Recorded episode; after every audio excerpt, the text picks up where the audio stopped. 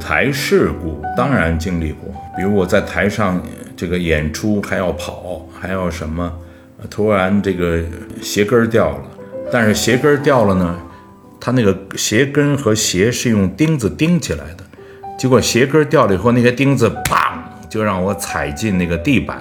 结果我想走也走不了了啊，想跑就跑。这个，那你怎么演？你还不能让观众感觉到你你已经被钉在地上了。那么怎么办？你还要到那边去，还要到这边来，那怎么办呢？就要想办法，还要做出没事一样。这都是小东西了，小问题了。离开这个比离婚还要恐怖。而且呢，这个离婚还不是有财产的 纠纷，这完全是情感，完全是情谊。我不知道为什么，就是好几个离开他的歌唱家后来很有名，但是他们离开还是好朋友。我不知道为什么我离开的时候，保罗·柯代这么悲伤，在他去世之前十几年，一句话没跟我讲过，我们也没见过。所以这是一个，这是一个令我其实挺难过的这么一个经历。但是这个世界实际上有的时候是，很多时候还不是有的时候是身不由己的，是无奈的。这不是我们中国的呃传统的表演艺术，这是西方的白人的舞台，我们站上去是很难的，也很难唱不同的语言。不同的风格，呃，尤其你演主要演员的时候，那你要能在这台上站得住，而且你要跟你一起配戏的这些不同国家的歌唱家，能够你们是平等的，并不是因为我是一个亚裔，这并不是我的文化显得就比他们要低，并不是这样。而且呢，对我来说，我准备一个角色，我往往就是说，呃，自己要尽可能的。用百分之三百的努力把它学好，这个角色就是我站在那儿一唱的话，我就是这个角色，我就是魔鬼，我就是国王，我就是什么？跟我对戏的，我不管你是谁，是金发的还是西班牙语系的，就是说，在艺术的面对面的时候，我们是平等的，我们在分享，我们在 share 这个艺术，OK？那么就需要你用功。我们中国的歌唱家到了西方，在美国什么这些地方的歌剧舞台上，整个的经历也是很有意思的一个过程。就是怎么会有这种变化？我们是第一代，我们去之前可能还没有黄面孔，怎么会接受我们？另外就是说，我们是经历了什么？可能我们经历了什么，也会问问自己，我们还能做什么？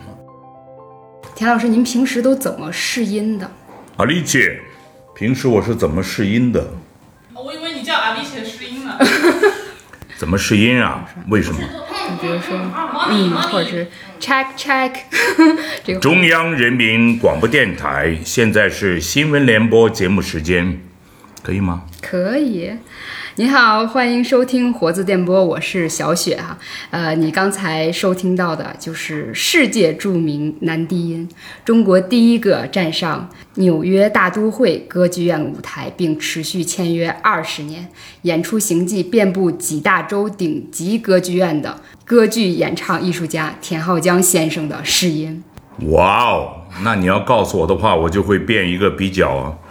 正式一点的，刚才在开玩笑啊。好的，对不起。今天我们能邀请到田浩江老师，也是全赖于活字文化策划出版了田浩江老师的新书《角斗场的图兰朵》。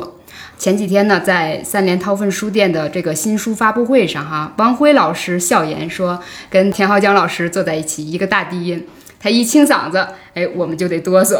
今天，然后还说呢，又看到您写的这本书出来，就更不知道怎么说话了哈。因为这本书用我的一个形容就是觉得是意料之中，但是又格外喜出望外的好看。今天呢，我们就邀请到田浩江老师来聊聊他的新书，聊聊他和歌剧的故事啊。现在就请我们田浩江老师正式的跟我们听友打一个招呼。我们的播客叫活字电波。活字电波，哇，这么好听的声音！大家好，我是田浩江，我是一个歌剧演员。不知道怎么回事，我希望没弄错哈，就写了本书出来。那么这本书出来，是很多朋友帮助我哈，有老师级别的什么，但这本书出来了，就是我已觉得这本书是出不来的，因为这个比我在舞台上唱歌剧、唱音乐会不知道要要复杂多少。对我来说，我已经过了几天了，从二十五号的这个发布会，我还是觉得恍惚，就。就这这是真的吗？就跟我的朋友、好朋友就会写个东西给我，田浩江，这真是你写的这本书，每个字都是啊。我我说是啊，呃，但是这个，呃，确实有很多人帮助嘛，包括活字刘敬植老师，从一开始就在帮助我。当然，我最想说的就是李陀，这位忘年交对我的帮助，那就是。无法形容，就是一本书的形成哈，所以我坐在这里还在恍惚。这本书在我面前，它真的存在活了，它真的这个过了第一个生日，过了五天了，我是觉得不可思议，人生中太多不可思议了。可是我在看您的书的过程当中，觉得您去每次唱歌剧都好像是一次冒险一样，我看的都跟着您一起紧张。在您的这个书里面，啊，您的这个朋友圈，除了像星星一般的艺术家的那些名字以外，哈，那些特别活跃的呃诗人啊、学者们，包括像翟永明老师啊、西川老师、汪辉老师，都纷纷评价您这个文章写的特别好。我们编辑哈，可能是作为第一读者，就是打开过您的书。经常我们是一读就读进去了，就不看完整篇就合不上书。有的时候就特别庆幸您这是散文体，要不然就是二十多万字，我们上班当真得摸鱼，呃，看看上两天哈。我作为普通读者，其实就是被您的这个文字，呃，领入到了这个歌剧这个辉煌的世界。我以前可能没有太了解过，然后这里面的音乐、歌唱、友情，您的个人经历跟这些导演、指挥、民歌剧院之间的这些风云际会，还有各色的普通人物的鲜活的描写，实在是难以用三言两语就概括出您的书。所以我想问问，就是您怎么跟朋友描述的？说，哎，我当时我正在写这本书，我写了一本关于什么的书？我根本就不敢跟别人描述我在写书，因为我呃，首先我很不自信嘛，我根本不觉得自己可以写出来，嗯，所以我无法跟朋友们说我写书呢。除了非常了解我的和正在帮助我就是完成这本书的人，其实我无法跟他们解释我在写东西，因为他们不可能相信，就是。对我的印象，突然从舞台上站着的一个演员，变成了趴在那儿电脑前面在写东西，所以我很久很久都没有跟别人讲。其实我到现在还不自信，因为我不知道，就是很多人说喜欢看这本书，我总是还在怀疑是不是因为认识我呀，是不是因为这个表扬我，所以。希望当然，书写出来了，总希望有更多的人看嘛，对不对？那么我也很想知道，是年轻人呢在喜欢看呢，还是岁数大一点的人呢？是知识分子呢，还是退休的老工人呢？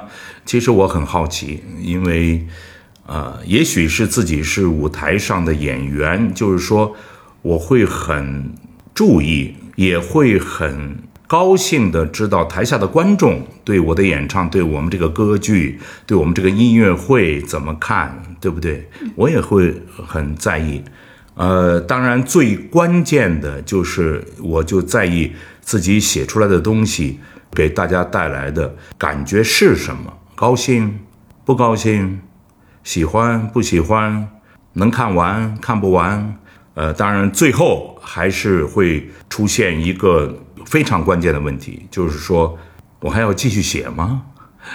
我还写什么呢？您一定要继续写。现在其实我有一个数据上的一个支持，就是您这个书还没有完全的在各个书店铺货，但是它已经是进入一个加印的流程了。然后另外一点呢，就是我自己看这本书的时候。我以前对歌剧没有那么了解，我这两天我是每天晚上是听着您的选段 入睡的，睡得还很香。天哪！就是每天脑海里都回荡着您讲那个丹尼 boy。丹尼男孩那一篇里面，我就是专门找了这首歌，然后每天在脑海里不自觉的在循环。有一天早上，我正在吃早餐，我都忽然想，大早上我就听这么忧伤的歌曲，对自己身体好吗？就是，但是我抑制不住，我确实是因为二十五号看了您的新书发布会，从此。刚开始入门，成为一个歌剧迷。你看，我正要从歌剧舞台上走出去，然后你成了歌剧迷了。对，因为我 好，也许你填补了我在歌剧舞台上的位置。祝贺！我不敢想象。对，因为就是我刚才提到，就是我们那天的一个呃新书发布会，也是汪辉老师阅读您的书里面印象非常深的那个部分，他就讲到说，人每一个人都会呃遭逢很多生命的困难嘛。然后，呃，您在书里有两次处理了一个 生命中非常困难的事情，一次是跟，呃，路易斯·纳特他们的告别，呃，一次是跟保罗的告别。当时每提到一个人名，我注意了一下，您就拍了一下大腿，一共两下。当时我就特想追问您发生过什么哈？呀，这个故事其实是，呃，非常的我很难忘，所以就把它列入到我的。这个想写的这个题目中，那么难忘的原因呢，就是路易斯、路易斯和 Knight，他们是一对夫妇，他们是当时这个科罗拉多歌剧院的院长和音乐总监，那么他们是西方歌剧界著名著名的一对夫妇，一个是音乐，一个是导演。他们在大都会歌剧院至少有十五年的呃经历，就是说，跟世界著名的歌唱家、跟世界著名的舞台设计师是非常重要的人物在歌剧界。那么他们离开了大都会歌剧院，到科罗拉多去开辟了一个新的歌剧院。为什么？就是因为科罗拉多在美国，就是很多人的心目中就是个牛仔城，出牛仔的地方。大家也知道，牛仔感觉就是穿一身牛仔服，戴一个什么什么牛仔帽，然后骑在牛上、马上，什么腰里拎出一把左轮枪，然后砰砰砰砰砰，这个，然后吹一吹枪口，这个冒着烟，就那种感觉。那么怎么会有歌剧？对我来说，很多年都是个谜，因为我认识他们。很多年跟路易斯学习，在这书里有描写，就是我怎么开始跟路易斯学习的。呃，大家想知道的话，就去读书，拿这本书，然后这个故事很有意思哈。嗯，后来跟他们告别，为什么这么难？而且我在写的时候都觉得很难，就是怎么来描绘？就是我的歌剧事业是跟这对夫妇是不可分割的。没有这个路易斯，就是说五年的免费的教我，就是说怎么演唱歌剧，怎么演唱咏叹调，用什么曲目去考试，怎么考试，怎么唱这些风格不同的语言，德文、法文、意大利文，他结结实实的教了我六首曲目，就是为了做试唱，考歌剧院，考经纪人，考指挥，什么就是考试嘛。那么他的先生就是每年总会大概有三年四年，就是在科罗拉多歌剧院的演出中总给我安排配角，因为我很年轻嘛，那时候而且我是唱的也不好，也戏也不会演，所以他总是给我每年两个、三个，有的时候这种配角，呃，没有多少报酬，但是对我来说就是在舞台上磨嘛，所以很重要，他们。那么跟他们告别的原因就是说，Night，我叫他 Net Marrow Net，然后 Net 呢给我介绍了八个歌剧的经纪人，然后呢，呃，让我去纽约考试，他觉得我已经可以了。那么终于有了一个经纪人，终于这个故事很长，就是考上了大都会歌剧院。在我考上大都会歌剧院，他们来到我们家，跟我和 Martha 讲说。你不要去，我拿到合同在手里。他说你不要去，他说你去大都会歌剧院，可能永远就在演配角。OK，你的歌剧事业等于就被毁掉了。我劝你不要去，我的科罗拉多歌剧院可以给你主要的角色。一个年轻的歌唱家，一个从中国来的年轻的，就是能够走上大都会歌剧舞台上的。青年歌手，怎么可能拒绝大都会歌剧院来的合同？所以我就觉得里面一定是有原因。其实最后最后我才知道，就是他们是跟大都会歌剧院的艺术总监闹翻了，然后就离开了这个大都会歌剧院，然后就到了 Colorado。在他们劝我不要去大都会歌剧院，而且表情非常坚决，说你要去大都会歌剧院你就被毁了。那我怎么能够留在 Colorado？，对不对？这个一个美国并不那么重要的歌剧院，留在科罗拉多不可能嘛？所以当时他们给我提出这个的时候，我和玛塔其实都很自然的感觉到是要跟他们告别了。这个告别可能会永久的都有可能，因为这个里边是个非常复杂的感情，对不对？因为没有他们，没有我的歌剧事业，但是我为了我的歌剧事业要跟他们告别，所以这是一篇我倾注了很多感情的一篇散文，希望大家可以看一看。然后，如果你们可以告诉我你们的感觉的话，我会很感谢。还有一个问题是什么？就是保罗啊。其实这个故事是一脉相承的。对，实际上呢，有个保罗科泰口泰，他呢是纽约的一个呃经纪公司，歌剧经纪公司，但是不大，才有十几个歌剧演员。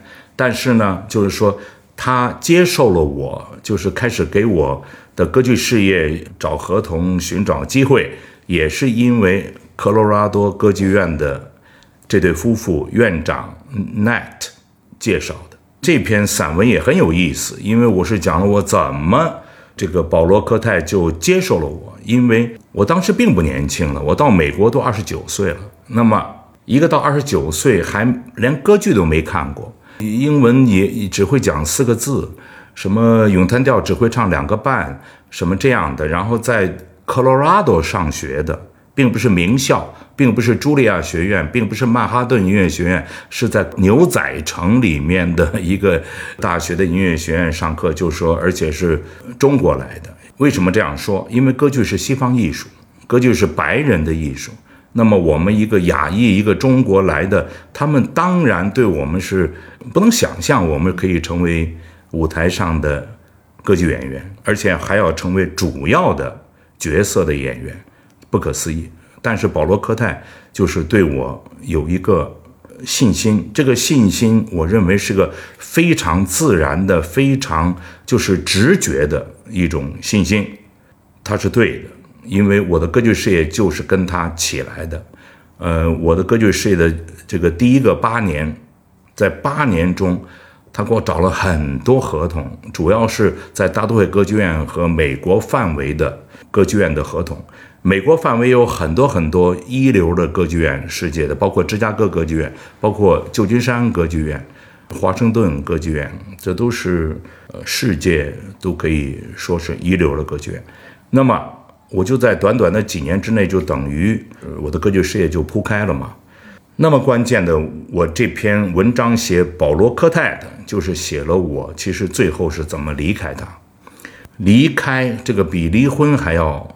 恐怖，而且呢，这个离婚还不是有财产的纠纷，这完全是情感，完全是情谊，完全是不能想象的。就是说，怎么能够离开？因为并不是他对我不好，并不是他给我的事业做的不好。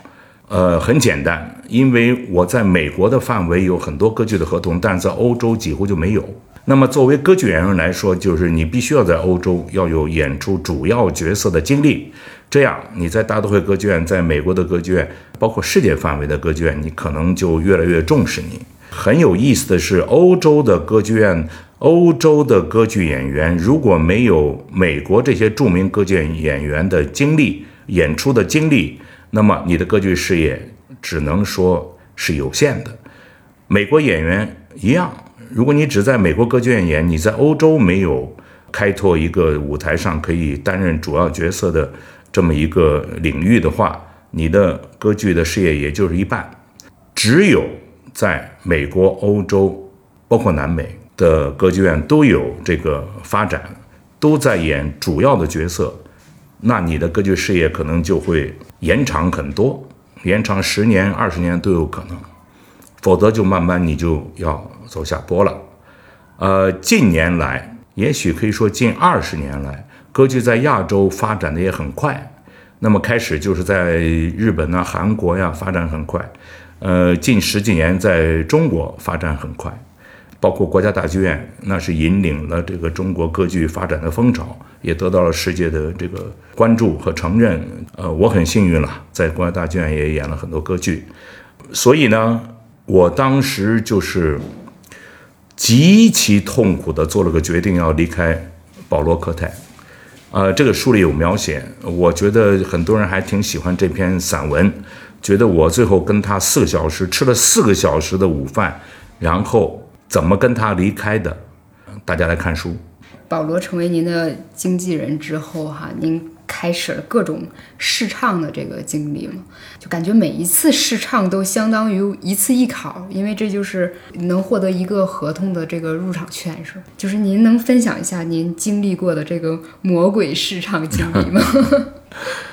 试唱大概我每一个年轻歌唱家在西方，你要想有一个成功的歌剧事业，你离不开试唱，你一定会等于要考。并不是你考上这个概念跟国内可能不太一样。如果你考上了中央歌剧院的独唱演员，你可能一辈子就是独唱演员；你考上了国家大剧院的住院歌唱家，你可能一辈子在那儿。嗯，这个西方可不是这样。这个我在大都会歌剧院唱了二十年，每年的合同都要重新签订。呃，你前一年唱的不好，没有人会给你第二年的合同；你前一年唱的好，可能第二年的合同更重要。演的角色更重要，那么包括欧洲，欧洲的歌剧院有点不同，德国尤其是，呃，就是说歌剧院有几位住院的歌唱家，住院的歌唱家，你的合同可能会比较自然的就会延长，就会呃多一些年头，但是我们大家一定要清楚一个，就是在海外的任何一个歌剧演员不会有。终身的歌剧合同，那是不可能的。有的时候，我看到国内一些歌唱家从外面回来，说自己是终身演员、首席演员。我认为没有这些 title title 没有，我觉得。那么是这样，是有欧洲有，但是美国几乎是没有的，包括大都会歌剧院。大都会歌剧院有那么大概每年大概有两百个独唱演员在里面演二三十部歌剧，每个歌剧都有很多场的演出，呃，每天都有歌剧的演出。那么二百多个来自世界各个国家的演员都是客座歌唱家，包括当年著名的帕瓦罗蒂、多明戈什么这些人，他们的都是 guest singer，OK，都是客座歌唱家。大都会歌剧院这两百多个每年都会变的了，这些独唱演员叫 principal artist，所以也可以说是主要的独唱演员吧。也有十来个住院的歌唱家，叫 house singer。OK，house singer 主要就是演配角。你的合同是整个演出季的合同，大概三十几个星期，你可能还有给你的这个五个星期的假期，还付你工资。那么你会有这个健康保险，诸如此类，待遇很不错，但是非常简单。就算是住院歌唱家，给了你全整个演出季的合同，也不是终身歌唱家。呃，你唱的不好，没有人会再给你延续你下个演出季的歌唱。你声音没了，怎么可能终身歌唱家呢？所以保罗科泰就是在他给我做的八年的。合同，我的事业的第一个八年就是保罗科泰一手把我带起来。我只是第一年在大都会歌剧院的合同是，呃，住院歌唱家，整个演出季的。那作为一个年轻的这个演员，身上几乎分文没有的，然后拿到大都会歌剧院的合同，三十六个星期的合同，五部歌剧，这个 vacation 是 paid，right？给你钱，这个度假的，还有还有这个 这个医疗保险，那我基本上就疯了，基本上就疯了。但是从第二年开始，保罗科泰很有意思，他说你绝对不能再拿住院歌唱家了，house singer no。他说，因为你持续的给人感觉你是个 house singer 的话，别的歌剧院不会给你重要的合同，就觉得你是演配角的，就觉得你在大都会歌剧院就是替补或者配角。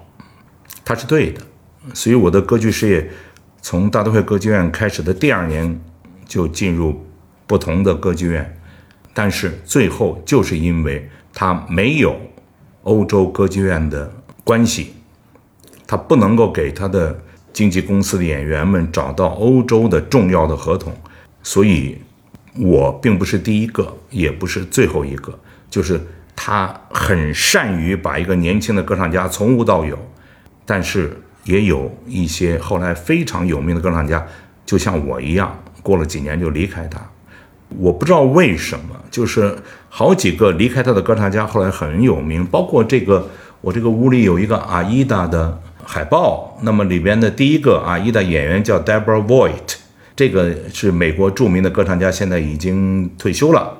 这位女高音当年也是保罗科泰的，也跟我一样，跟八年。离开他了，但是他们离开还是好朋友。我不知道为什么我离开的时候，保罗·科泰这么悲伤。在他去世之前十几年，一句话没跟我讲过，我们也没见过。所以这是一个，这是一个令我其实挺难过的这么一个经历。但是这个世界实际上有的时候是，很多时候还不是有的时候是身不由己的，是无奈的。那我们接着说一下，就是您那个试唱的那些经历。试唱经历非常非常多，因为一个年轻的歌唱家，实际上在初期的歌剧事业开展的时候，这个跟国内还是感觉不一样的。国内你考上国家大剧院、北京大剧院，你可能就考上了，你可能就考了一试、两试，然后最后就变成他的就是永远的正式的编制的演员。国外就是要不断的有市场。我想我刚开始我的歌剧事业的时候，做过上百次试唱都有可能。主要的试唱都是在纽约做的，另外有一部分试唱是我在欧洲做的。就是我在欧洲演歌剧的时候，我的经纪人第二个经纪人就是安排我去不同的歌剧院，比如我在意大利唱歌剧，然后我的经纪人要安排我去维也纳歌剧院去试唱，给院长，就是这样。对我来说，这一百多次试唱，实际上是造就了我的三十五年的歌剧演唱事业。好，这个试唱呢，我觉得是故事非常多。就是你要是看我这本书，里面有很多很多这个试唱的故事。我有的时候也觉得很有意思，就是说我的呃这些故事为什么这么戏剧性？就是是不是别人也经过这些戏剧性的经历呢？这个我不知道。因为每个人的命运，每个人的这个经纪人，每个人的经过的这个歌剧事业的发展都不一样嘛，对不对？那么对我来说，可能很难跟你解释为什么我的试唱这么多的试唱有很多很戏剧性的过程。那么我这个书里就写了这个试唱最重要的两个，就是在纽约，在林肯中心，左边是呃纽约市歌剧院，正对面是大都会歌剧院。那么我的经纪人觉得我试唱的成功率还不错，因为这个成功率是什么？我跟保罗科泰开始工作的一个月，我做了七八个试唱，大概就拿到了至少有五个合同，这个成功率是太高了。一般来说，你可能百分之十的成功率就不错了。我认识的朋友还有二十五个。试唱一个合同都没有，也有这样的，简直崩溃了，就觉得什么好。那么我是很幸运，所以啊，我的经纪人就在九零年的一个星期之内给我安排了两场 audition，两场试唱。星期三在纽约市歌剧院，星期五在大都会歌剧院。很有意思，就是说星期四纽约市歌剧院的人给我的经纪人打电话说，他们对我没兴趣，因为觉得我的声音不够大。不够穿透，不够响亮，没兴趣，那我就整个就崩溃了。那么我还干嘛还要去考大都会歌剧院呢？纽约市歌剧院比大都会歌剧院这个级别差着好几级呢。OK，大都会歌剧院是世界最棒的这个歌剧院嘛？我认为哈不是之一，是最棒。那么纽约市歌剧院还是属于一个低下去一层两层这样的。那我纽约市歌剧院都考不上，我怎么可能考上大都会歌剧院呢？还是希望大家看我这本书，因为里面有一章，那么大都会试唱大记，都会试唱记，所以这个故事就是讲我在大都会歌剧院的试唱，也非常非常的戏剧性，我也觉得不可思议，怎么就全都让我赶上了？那就是让我赶上，但是多么艰难，多么难，这个试唱让我考过去了，让我经受住了这个试唱的压力，让我开始了在大都会歌剧院的演出生涯，而且二十年，不可思议。我觉得特别有意思的一点，就像您说的，就是每个人命运不同，为什么总会遭受一些好像很不一样、上帝剧本一样的东西？我觉得这个东西也很简单，就是说我不是个教徒，但是我相信有一个什么 super power。OK，我觉得上天就是要这样磨练我一下。实际上，我这次坐在这儿面对面跟你说话也很不容易的。我是回不来，从纽约回不来，各种各样的原因，这个没飞机，没飞机票，回来在哪儿去，去去隔离，在上海我不敢去，因为上海当时这个疫情很严重。那么去哪里？北京进不来，所以我飞哪儿呢？这个也这个另外价格贵的简直是天价，就比这个疫情之前的飞机票的价格贵出去四倍吧，可能。这是一个。另外就是说我夫人也不想跟我，因为我们是永远在一起旅行的，她就觉得不行，我们两个不能够说一进回到国内来，万一哐一下给你什么封闭了，给你什么像上海一样六十天什么七十天，这个那什么事儿也做不了。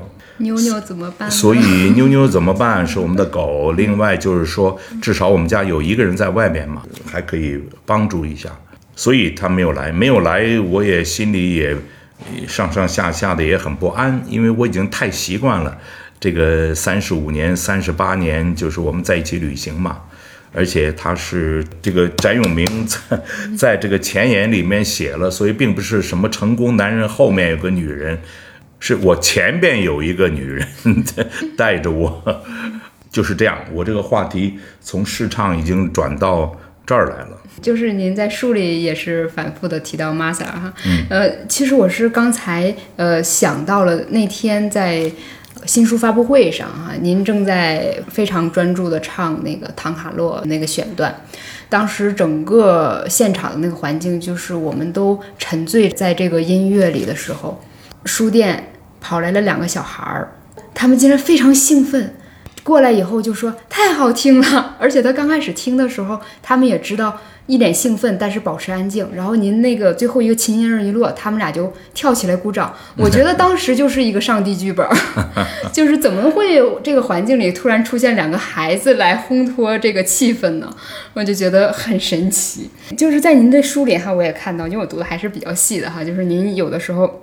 会同时穿梭两座城市，然后还有一次是两个月密集的接受了三部歌剧，然后其中有两部还不太熟，又要学习新内容，然后又要磨练技术，又要上台表演。就是您能分享一下您作为这个歌剧家如何做一个时间管理大师的吗？太难了，太难了，因为，呃，我觉得对我们来说，我刚才说了，这不是我们中国的。呃，传统的表演艺术，这是西方的白人的舞台，我们站上去是很难的，也很难唱。你比如讲，你唱个意大利歌剧，唱个《费加罗的婚礼》，唱一个什么《唐卡洛》，书里写，呃，唱《浮士德》什么，不同的语言，不同的风格。呃，尤其你演主要演员的时候，那你要能在这台上站得住，而且你要跟你一起配戏的这些不同国家的歌唱家能够。你们是平等的，你们是，并不是因为我是一个亚裔，这并不是我的文化显得就比他们要低，并不是这样。而且呢，对我来说，我准备一个角色，我往往就是说，呃，自己要尽可能的用百分之三百的努力把它学好。这个角色，就是我站在那儿一唱的话，我就是这个角色，我就是魔鬼，我就是国王。我就是什么，跟我对戏的，我不管你是谁，是金发的还是西班牙语系的，就是说，在艺术的面对面的时候，我们是平等的。我们在分享，我们在 share 这个艺术。OK，那么就需要你用功。我说过，呃，在这个书里面，我有时候同时会准备两部、三部歌剧。那么这个呢，是个挺痛苦的过程。就是如果是不同的语言、不同的音乐风格，你在这边唱威尔第，你在那边准备这个一个古诺的歌剧，然后你到那边是另外一个什么贝利尼的歌剧。那么这个呢，就是风格不一样、语言不一样的时候，那我根本睡不着觉。就是说。我准备了一天这个法国歌剧，然后晚上演一部意大利的歌剧，然后晚上根本睡不着觉了，脑子里的完全是乱成一团了。这个语言呢什么，呃，其实我最痛苦的是我这个书里没写，就是五天，不但要旅行，跨国，而且是三种不同的语言的演出和排练，在大都会歌剧院，我们演了谭盾的。秦始皇是用英文演的。第二天我就飞了罗马，当时我们在罗马佛罗伦萨 Santa Cecilia 的那个艺术节，我们演了郭文景的诗人李白，三天演两场，一天排练，呃，两天演出，中文。那么我演李白，那你可以想象我的压力怎么样。然后演完了，马上飞到意大利热那亚歌剧院去排练《唐卡洛》意大利文。所以五天，我从纽约飞到罗马，再到热那亚，英文、中文、意大利文，那我就死，我就垮了。我在热那亚就垮了。第一天排练就是唱一遍把歌剧，那我的声音都不在那儿了，所以垮了大概一个多礼拜吧，然后慢慢再恢复呀。而且那个歌剧演菲利普国王，就是这本书的封面这张剧照。我是对这个角色是充满着期待，因为这个是太重要的一个低声部的男低音的这个角色，任何一个男低音都想演这个角色，因为第一具有挑战性，第二这个角色又有内心的争斗，又有要有演技，是演的这个西班牙的菲利普国王嘛，二世。所以当时我第一个礼拜在热那亚歌剧院无法真正放声能唱出来的时候，不是说指挥导演担心，那我自己基本上快崩溃了。就是我嗓子能不能恢复，怎么恢复？是吃药还是睡觉，还是不出声音，还是什么？嗯，所以就是这样挣扎。所以歌剧事业不容易。有一句话叫做：你要是喜欢谁，你就带他去看歌剧。你要是不喜欢谁，就让他去唱歌剧。因为您在这个不断学习然后演出的这个过程当中，我记得您就是说，在这几天之内，就希望把这首歌曲化成我自己的一个肌肉记忆哈。就是您现在立马能想起来的，就是刻进您肌肉记忆里的这些选段，有多少首我都不说是哪一个了，就是得有多少首是您感觉张口就来的。歌剧啊，唱段吧。唱段，嗯，那么我当然最喜欢的，我刚才讲到，一个是唐卡洛的这个菲利普国王，另外我非常喜欢的角色还有《浮士德》里面的魔鬼，这是我非常喜欢的角色。当然，这个我的主要的剧目曲目都是意大利文的，呃，这个都是意大利的歌剧，都是 Verdi 的歌剧。嗯，我演的比较多的，比如还有《弄臣》里面的杀手。OK，那么还有这个很多西西里的晚岛里面的这个主要的贝斯角色，西蒙·保克涅拉，这个也是里边 Fiesco，呃，这个角色太棒了。这个我在大都会歌剧院和北京国家大剧院都演过这个角色，而且都录了 DVD，大家可以买到啊。而且是和多明戈演的，两次都是。呃，你的问题就是有多少在我的肌肉记忆里面，张嘴就能唱的。这个呢很简单，因为不是我们的语言，不是中文，所以呢，我总要总要做点复习嘛。就是说，哪怕是演过的，那像《图兰朵》这个歌剧，我演过大概四百场，这是最熟的了。就是《图兰朵》歌剧里面有达旦王、铁木儿，这是我唱的最熟的。另外，《阿依达》威尔第的《阿依达》就是这个歌剧，那么我里边这个演这个大祭司，演这个国王。这两个角色交替的我都演过两个贝斯角色，嗯，这个也是最熟的，那是张口就可以来的，主要就是这样。就是您刚才讲到说，在这个纽约大都会歌剧舞台上，一个中国人站在那儿，这种艰难哈，我记得翟永明老师他提到的那个比喻特别到位，说你就可以试想一下，长安大戏院或者京剧团 有一个金发碧眼的外国人唱主要角色一样，就是您在上台之前哈。有很多这种非常紧张的时刻，您怎么缓解这种紧张方式？这个我的书里面有一个散文，这个大家如果翻开这本书，那么可以翻这篇散文看一看。我觉得写挺有意思的，因为我在三四十个歌剧院演过歌剧嘛，那么有很多很多经历，很多很多故事，很多很多歌唱家，我看着他们怎么化解他们的紧张，因为。甭管多大的明星都会紧张，帕瓦罗蒂也会紧张，多明戈也会紧张，都会紧张。呃，我认为不紧张的歌唱家是不认真的歌唱家。我看到过，也看到过一些年轻的歌唱家，就是根本就是不在乎的。这个什么紧张？为什么紧张？不就是唱着玩吗？什么上台吗？那对这种人，我认为他不会成为一个真正的艺术家。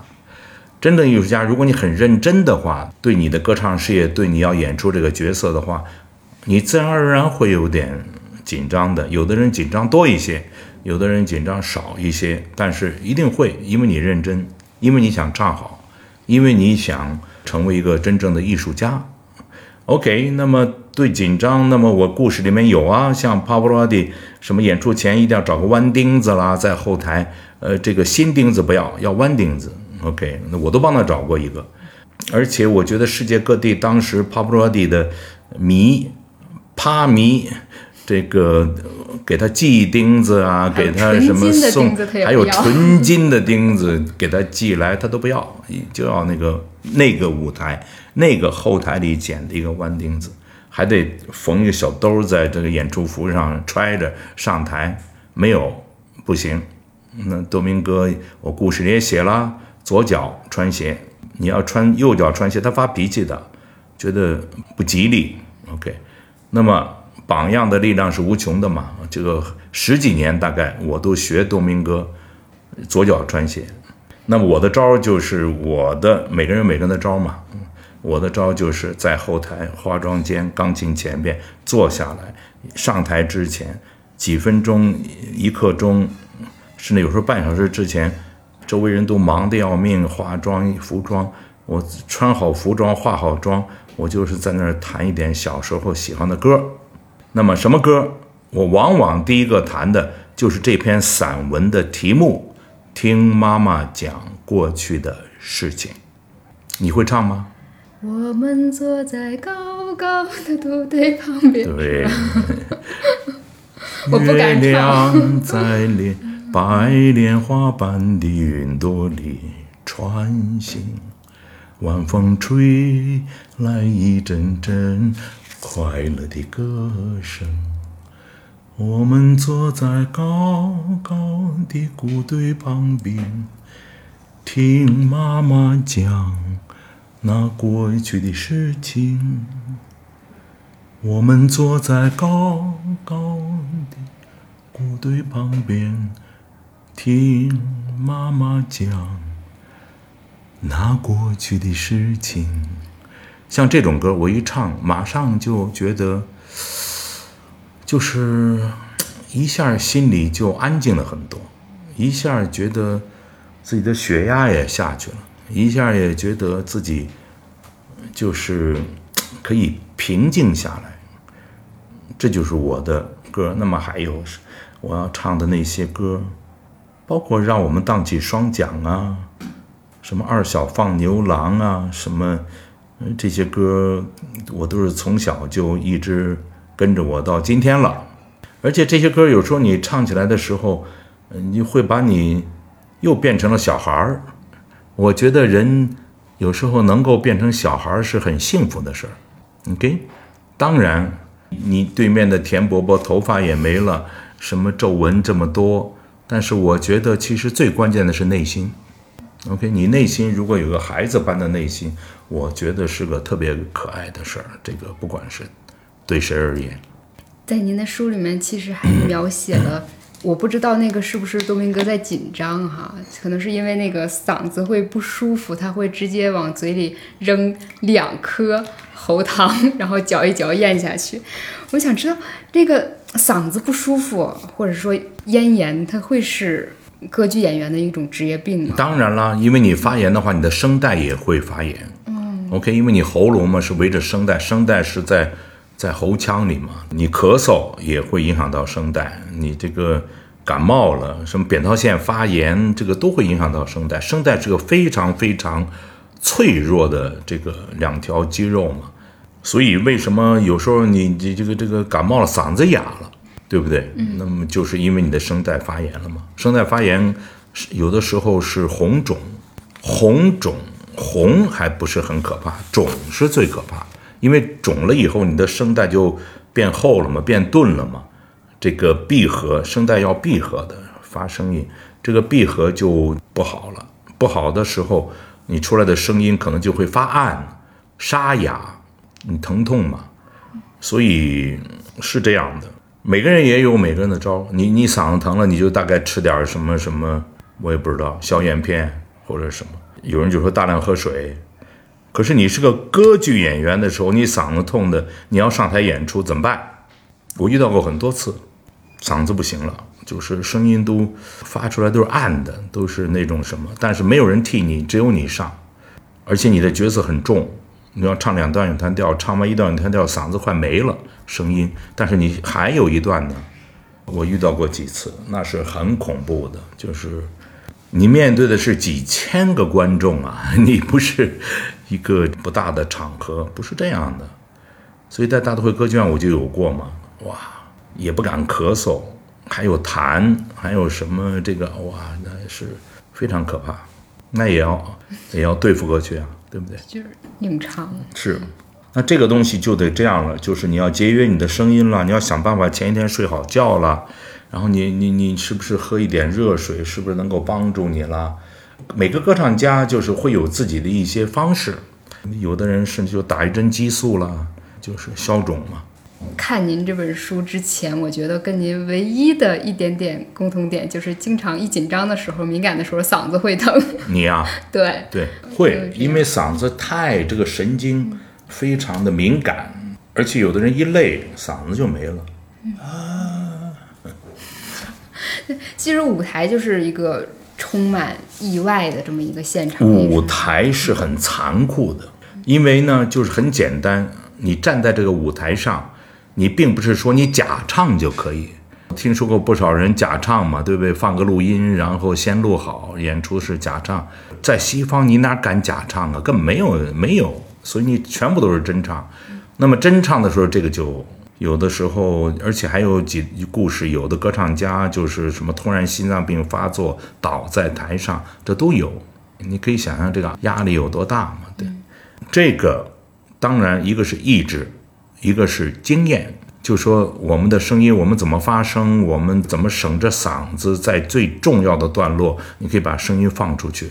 但是可能在整部歌剧三个小时中间，你可能有些地方要稍微省一点儿，尤其是和合唱一起唱的时候。所以，作为我们这个歌剧演员来说，你要运运用你的经验，就是说声音怎么能够坚持下来这一场演出，我们都会有了。有的人吃不同的药也有啊，这个睡觉是不是？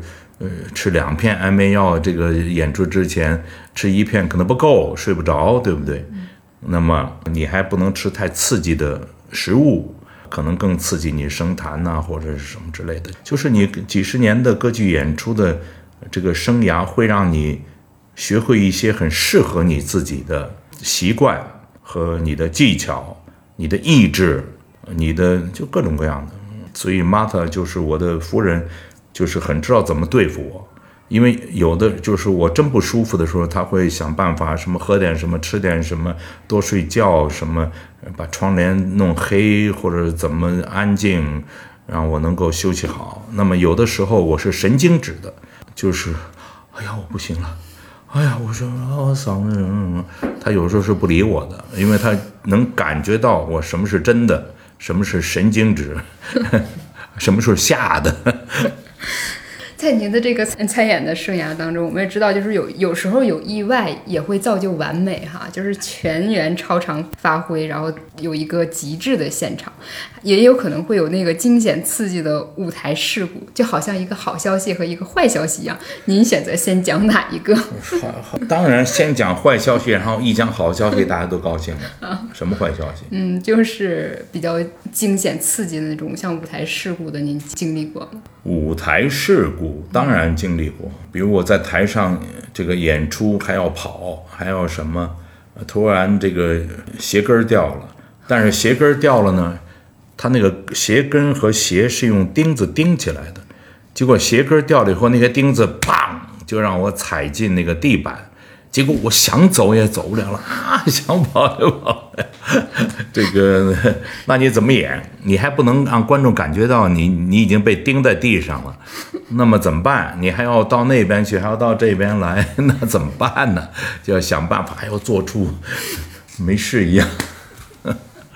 这都是小东西了，小问题了。跟女演员一起出去谢幕，这个还要稍微扶着一点，然后踩着人家裙子了，咵一拉，整个短裤也出来了。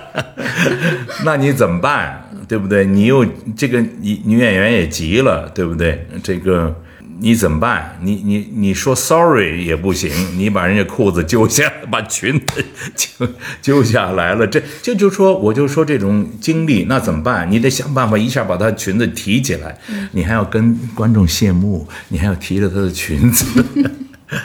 Anyway，这都是小问题了。我是觉得我已经很幸运了，作为一个中国的一个第一代上西方歌剧舞台上的歌唱家之一，我已经很幸运了。大概我站在舞台上是最长的一个，在舞台上就是说，我认为有的时候是你支配不了自己。我已经有几次就因为太紧张，那么是上台要走出去，开始我唱的前五秒钟，我突然就忘了我第一句词是什么。已经站在舞台上，站在这个灯光下面，面对着观众，突然就说我第一句什么词，我张嘴唱什么，那是一身的冷汗下来，就是完全空白。这个已经发生过好几次了，但是乐队音乐一直进行的时候，你就突然这个词就回来了，但是你已经是被吓着了。OK，那你可能第一句出来的这个声音就没那么饱满了。我记得还有一次是在西雅图演出，然后一个女高音和我是要并排出去，美国女高音，然后我突然就忘了我的词儿了，因为我要开始唱第一句，她要回答我一句二重唱嘛，我突然就问她，我第一句是什么？我第一句词儿什么？我就马上那个音乐已经到了，我要上台了，那个女高音也急了，我怎么知道？我怎么知道你第一句什么？这就要上台，然后她，但是我还挽着她的手臂，我们还走出去了。我第一句什么？告诉我第一句什么？我怎么知道你第一句什么？观众你当然听不见了嘛，但是脸上你还要非常。我第一句什么？啊 啊！就说这种小东西，其实有的时候会造成你的这个，哎呀，那在那一刹那，实际上是血压也上去了，是心脏也开始狂跳。当然，很多歌唱家肯定不在乎，忘词儿就忘词儿，我瞎编呗，对不对？反正就你也遇到这种歌唱家，那我不是这种歌唱家，我是极其认真的歌剧演员。其实每到那个时候，您还是想起来的。那每到那个时候，就是那就是自己要有一种心理上就怎么能够控制自己，你不能崩溃啊，你不能够什么，不能让人看出来，就先让人。因为你要唱错了，或者你没唱对，你的拍子错了，实际上对你最严酷的就是你的同事们，因为别人接不上了，嗯最愤怒的可能就是指挥，因为你拍子不对了。那么这个时候我就会很很 upset，因为我我禁不住犯错误这样的。那我们现在说好消息，就是您超常发挥的，然后那一场都觉得是一个非常完美的一次演出。超常发挥的，如果你让我说的话，是我在江苏省歌剧院演的歌剧叫《鉴真东渡》，我演鉴真。鉴真和尚，你知道中国的鉴真和尚一千多年前去了日本，然后带去了不但是佛教，带去了很多东西，包括这个农业的机械，什么包括种子，包括好像黄豆。佛教是最关键的，所以鉴真在日本是广受尊重的。他们说他是文化的恩人。当时鉴真去了以后，日本举国都开始信这个佛教嘛。好，演他，而且我为什么是说这个角色的塑造对我是刻骨铭心的？因为他是经过六次的东渡，一次次的失败，呃，十几年的不放弃，从扬州嘛这样。最后双目失明，到达日本的时候，已经六十多岁了。他在日本圆寂的有一个唐招提寺，如果你去日本的话，一定要去这个唐招提寺。这个就是鉴真大师的。那么演他，我觉得演他这个剧里面有很多什么梵文啦、传道的这个镜头，最感动我的是里面有十几分钟的一个人的。唱段和表演，因为他已经双目失明了，因为他已经试了六次东渡都失败。比如讲，他在那个时刻，他就就在问佛祖：“我为什么要这样？我为什么要坚持？你为什么一定要让我去东渡？就是说，我不，我已经都这样了，我已经什么什么，我克服不了什么，在内心有一个争斗。突然在那十几分钟里面，鉴真就变成了一个真正的人。”就不见得就是一个高僧这样的，OK。那么在那个时刻，我就觉得，哇，我简直进入了歌唱的一个另外一个境界，OK。这个境界，声音、表演都不重要，那么你就变成了一个真正的一个高僧，变成了真正的一个人。高僧并不见得就是永远就是这样，对不对？那么他内心世界是什么？所以这是非常非常关键的。每次演这个，因为我们还在日本巡回两次演出，在美国洛杉矶巡回，在美国的林肯中心我们也演了。我真是没有想到这个剧会变成我的歌剧演唱事业的高峰之一，而且每一次的演出，那我是完全在这个角色里面，根本就是泪流满面，自己也不觉得。都最后变成冰冷的脸上，然后最后这个，尤其在日本演出的时候，日本人你也知道对对鉴真的这种崇敬，所以呢，哎呀，我真是很感动，就是说这么一个剧，呃，能够塑造出一个真实的一个鉴真，我能够参与这个剧的二三十场演出至少有吧，三四十场，那是我非常难忘的演出经历。在日本演出，可能还是我们这个亚裔的这个面孔哈，和您的这个形象是非常的匹配，以及说，包括鉴真本身就是我们中国人啊。那在国际化的这个工作环境当中，就像您之前讲到的，有很多可能就会想你凭什么之类的这种想法进去啊。面对这种质疑的时候，我知道在书里您也提到了一些化干戈为玉帛的这样的一些。呃，经历哈，有的时候也是因为艺术，最后就让你们有了一个共同的语言，最后 share 到了这个，是吧？绝对，嗯嗯。你像我们做了一个 I Sing 国际青年歌唱家艺术节的项目，这个今年第十年了，我们在苏州落户了八年，OK，那是苏州市和这个苏州工业园区，那是全力支持我们，包括江苏省。那么我觉得很好的一个东西就是说，这个世界今天是分裂的。世界今天是对立的，呃，包括中美关系，包括中国和西方国家的这个关系，包括今天的乌克兰和俄国的战争，包括疫情，就很多东西都变成政治的了。那么，这个包括美国出现的这些敌视亚裔的，呃，包括美国各地的枪击事件，大家都看到这些报道。所以，这个世界实际上，我认为现在是，呃，很多问题，包括这个。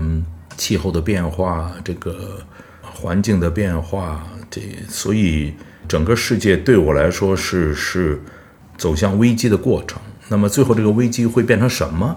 其实我们是歌剧演员，就是说可能这个不属于我们这个演出要包括的范围之中。但是，我认为任何一个艺术家都不可能摆脱摆脱这个世界，都不可能完全变成独立的个体，而不和这个社会发生关系，这是不可能的。那么，作为我来说，现在写了这本书，如果说你从这本书里，你也可以看到一些。我在过去三十多年，在这个西方，在美国这个歌剧事业的发展过程，这个过程跟整个世界的变化也有非常直接的关系。这个我们中国的歌唱家到了西方，在美国什么这些地方的歌剧舞台上，整个的经历也是很有意思的一个过程。就是怎么会有这种变化？我们是第一代，我们去之前可能还没有黄面孔，怎么会接受我们？另外就是说，我们是经历了什么？可能我们经历了什么，也会问问自己，我们还能做什么？那么，比如讲，我在演唱歌剧的繁忙的过程中，我们还做了这个 I C 国际青年歌唱家艺术节。这个在我们的艺术的生涯中，这是必须要做的事情吗？可以做多少呢？我们做的确实是有意义吗？能生存吗？这个项目，对不对？因为做任何东西，今天很遗憾都离不开钱，都离不开物质上的支持，都离不开消费主义的影响，对不对？好，那么对我来说，呃，我们能坚持多久？因为这是外国人学习用中文演唱，另外培养中国的歌唱家能够走上歌剧舞台。那么苏州给了我们这么一个平台，呃，我们已经很感谢了。呃，有一个东西我是觉得值得的。那么我们这一小组人实际上都是很有有心的一组人。当然，我们这组人我们也很笨，我们不知道这这个东西是不是可以呃吸引一些投资啊，或者有些钱，我们不知道这个，所以我们总是呃紧紧巴巴的，这个筹到一点什么政府支持一些钱，我们就用到最后一分钱，反正就是这样。OK，每年都是这样，已经过了这么久了。好，什么东西值得我们做？先后有三十多个国家的青年歌唱家来过我们这个项目，他们来我们这个项目，我们是经过严格的甄选的。这个你通过甄选了，到中国来的路费、这个吃住行都我们都包括，这个包括演出还给你点演出费，很少了这样。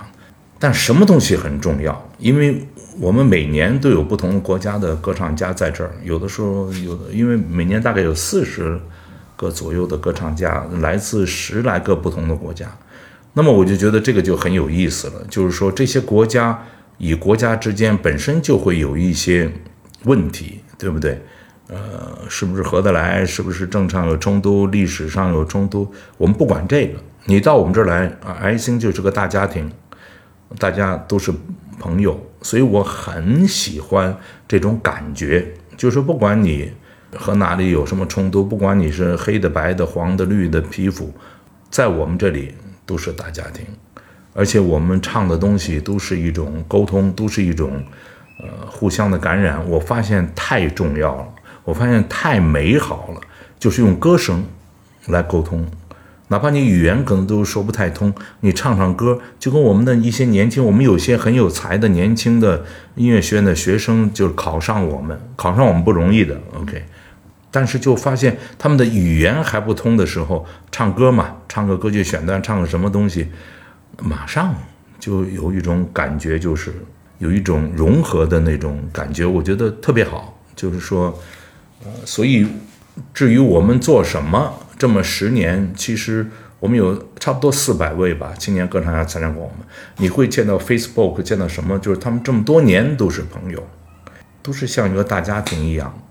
OK，那么我们还可以继续做下去吗？我们也不知道。我们在做，我们还可以同时吸收乌克兰和俄国的歌唱家吗？他们能够面对面的在一起这个这个歌唱吗？不知道。但是你要问我，我愿意。接受他们，招收他们，然后我们在一起学习歌唱。你要问我，我是愿意的，就是这样。您刚才也讲到说全球的一个青年哈，我也想到一个就是全球的歌剧院，就是我看这个书里面的时候也知道，您也讲了特别美的那些地方，比如说像呃维罗纳呀，呃比如说像阿根廷的那个大剧院哈，呃您认为就是世界上最美的那歌剧院是哪几个吧？大都会歌剧院是那个林肯中心是非常现代的建筑，但是。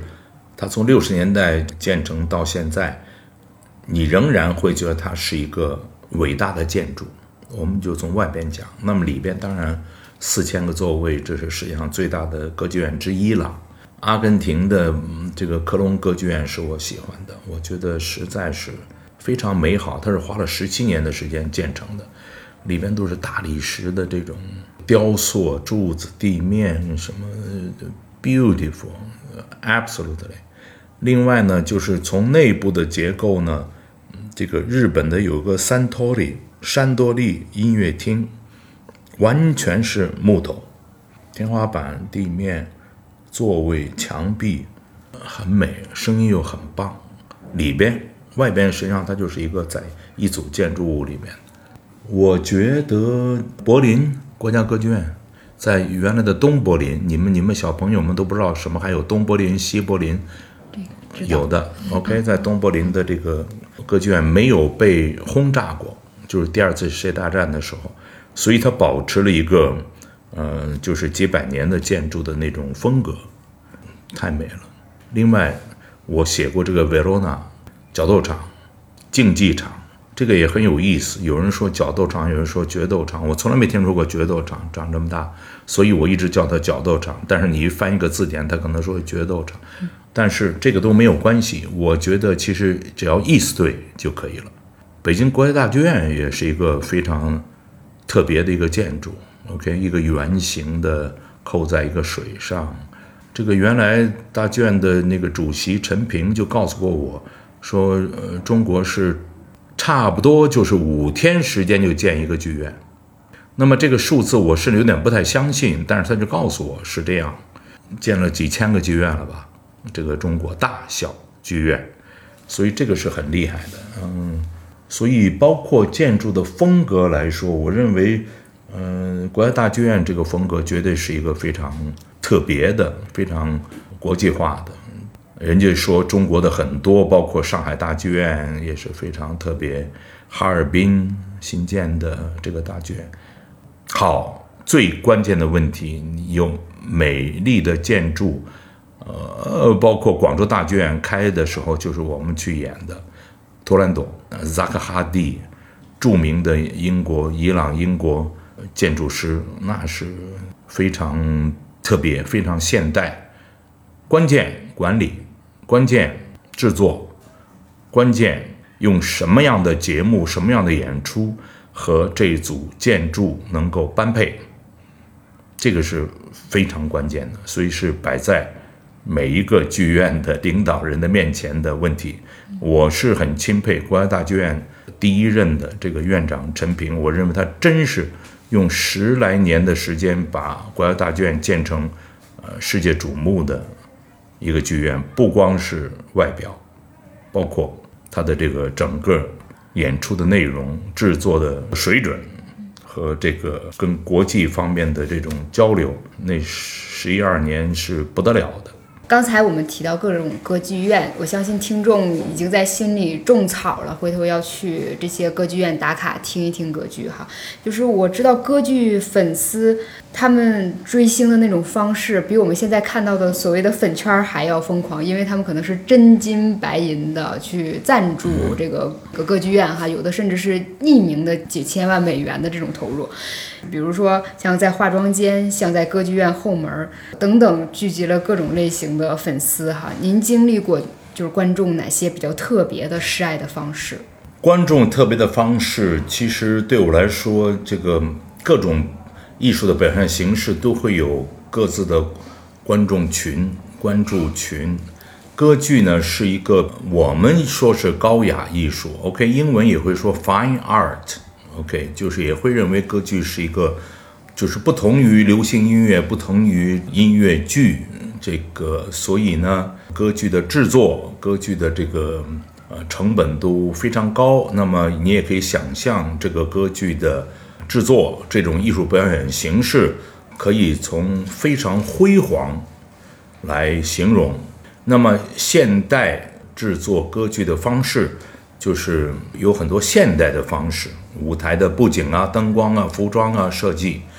那么作为古典的西方的歌剧来说，呃，在历史上这几百年，实际上制作都是很写实，都是很宏大。所以歌剧院为什么建筑都是非常的舞台的这个尺寸都非常的大？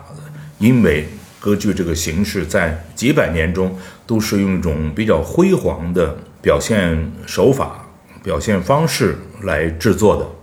那么今天不太一样了，包括观众也不太一样。那么歌剧院其实世界范围的歌剧院最大的问题就是怎么能够吸引青年观众进歌剧院，因为你今天去西方的歌剧院，还是灰白头发的人很多，这个上岁数的人很多，呃，另外就是上层社会的人，呃，会很喜欢把歌剧院当做一个社交场所。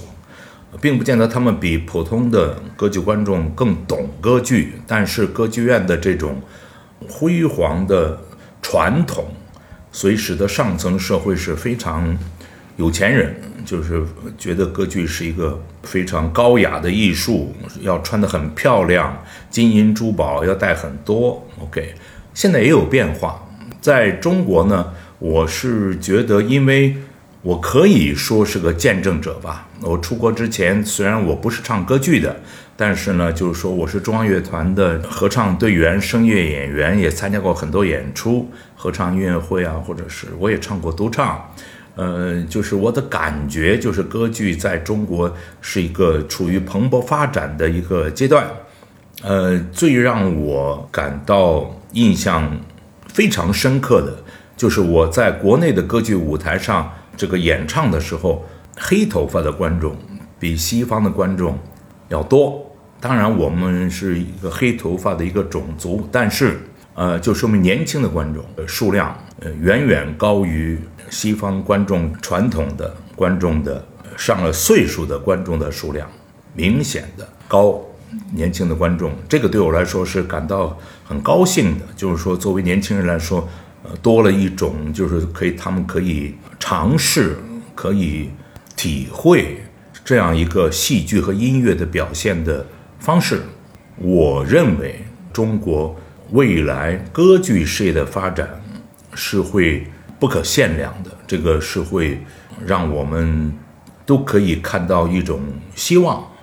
当然，这个非常关键的是歌剧的制作，歌剧的题材。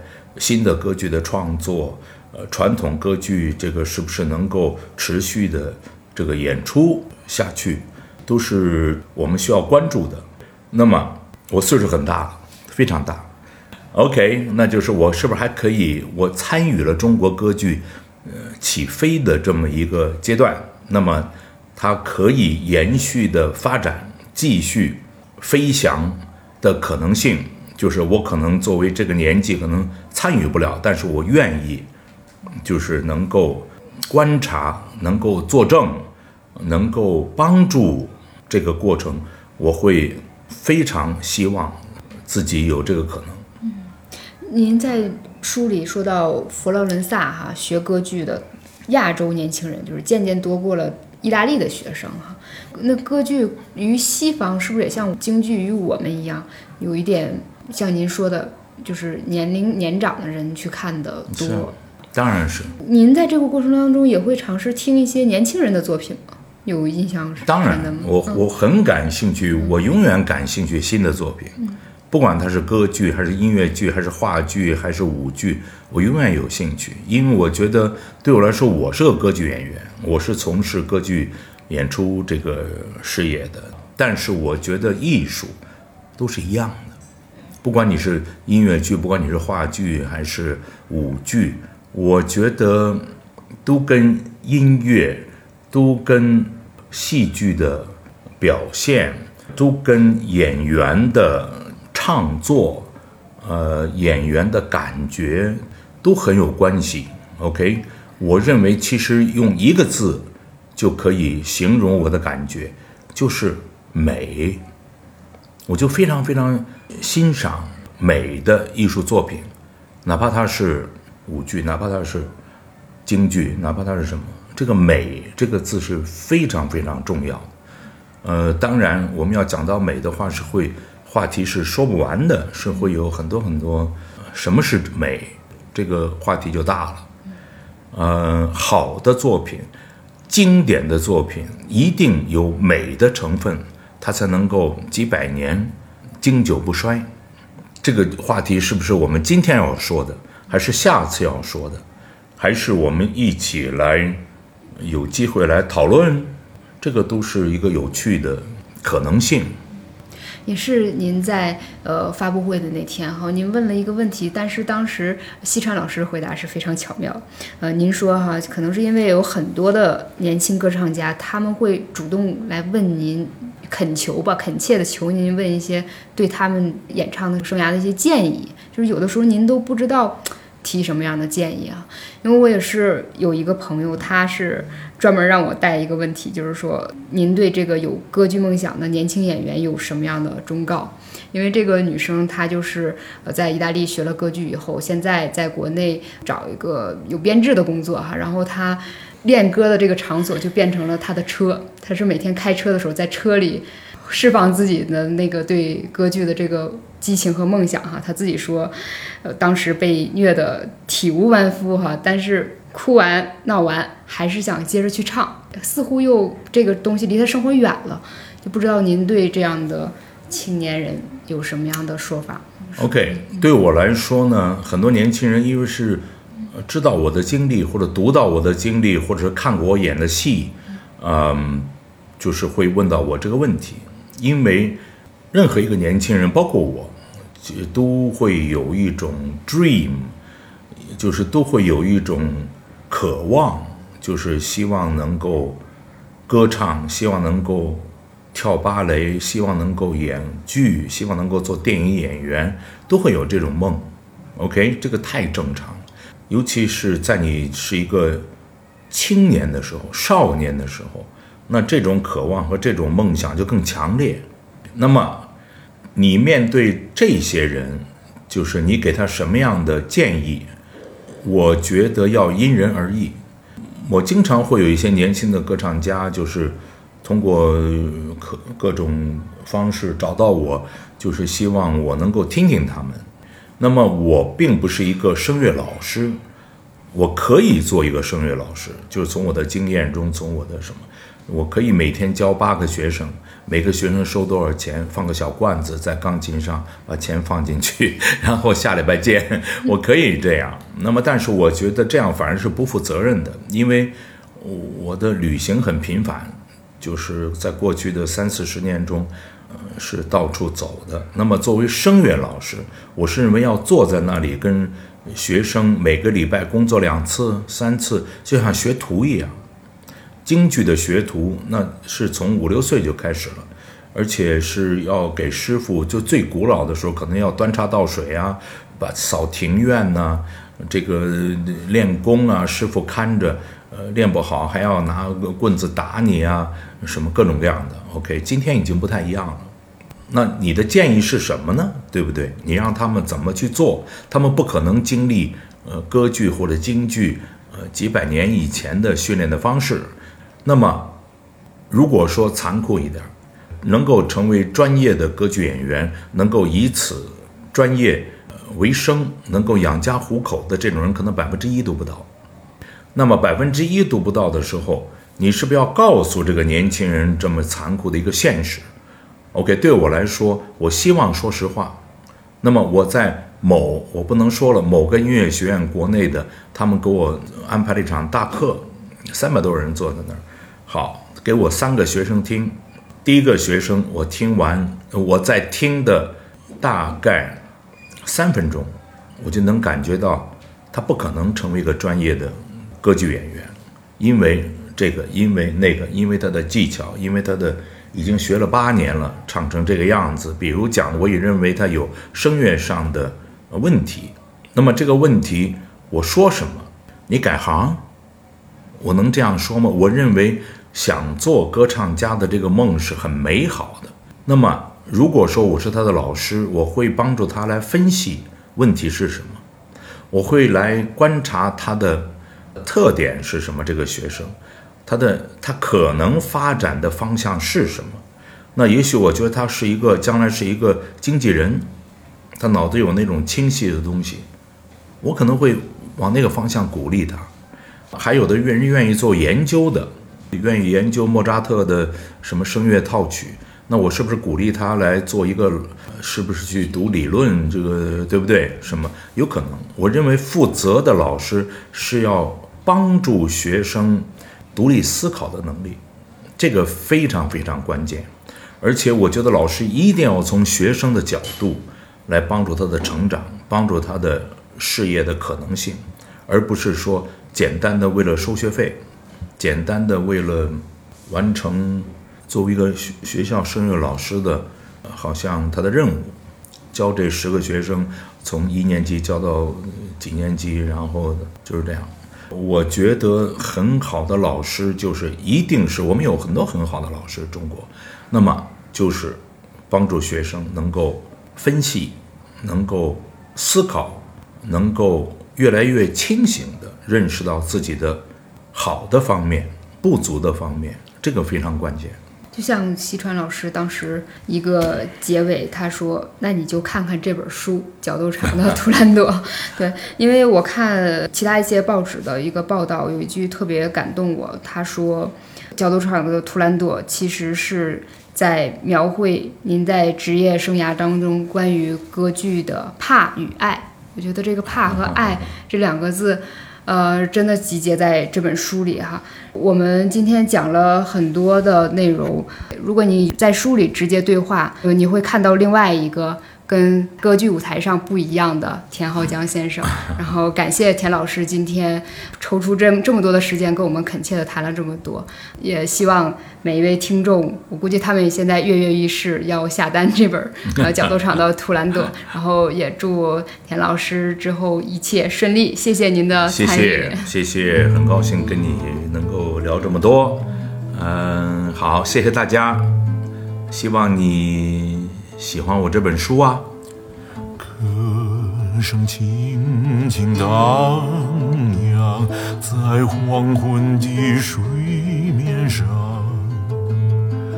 暮色中的工厂已发出闪光，列车飞快地奔驰。